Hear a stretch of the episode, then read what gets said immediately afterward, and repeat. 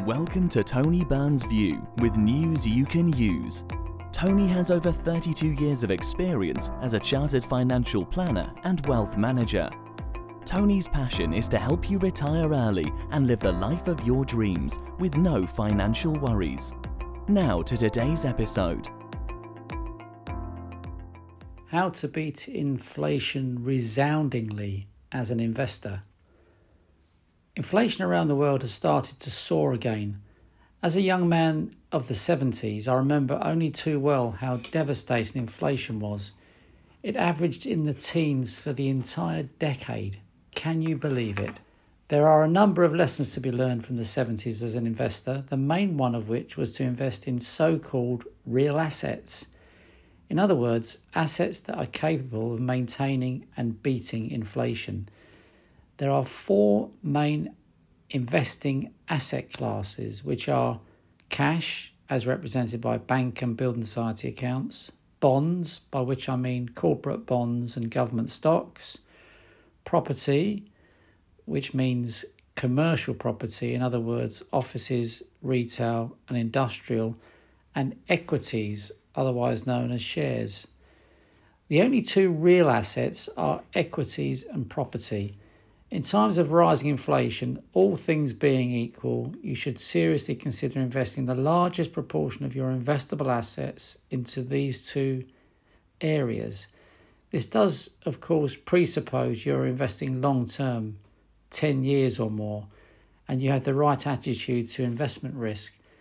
With UK inflation as measured by CPI at 6.2% per annum at the time of writing, and interest rates from bank and building society accounts typically less than 1% per annum, it means you are losing approximately 5% a year in real terms, in other words, inflation adjusted. As for bonds, well, I consider them a lost cause at this stage of the economic cycle. As interest rates rise, and they could well rise a lot over the next two to three years, the value of bonds will likely plummet. In my opinion, it is inevitable. Bonds produce income in the form of interest and have the potential for capital gain, unlikely at present, or capital loss, more likely at the moment.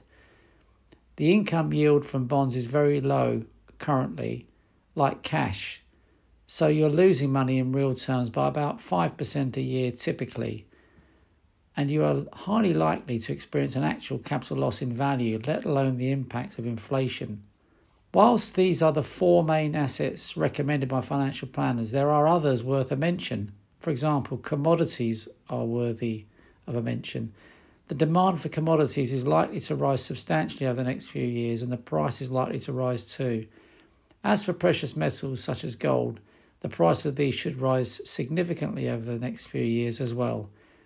Read my blog on gold, which is titled Why You Should Invest in Gold Right Now as Its Future Glisters. That's to be found on our website. So there you have it. How can you benefit from investing in real assets and avoid investing in bonds and cash?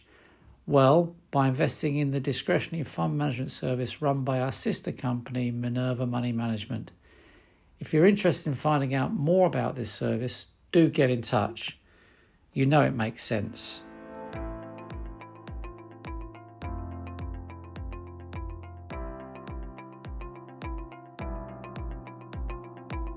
Thank you for listening to today's episode. If you enjoyed it, don't forget to share it with your friends and family. For more information, head to www.wealthandtax.co.uk.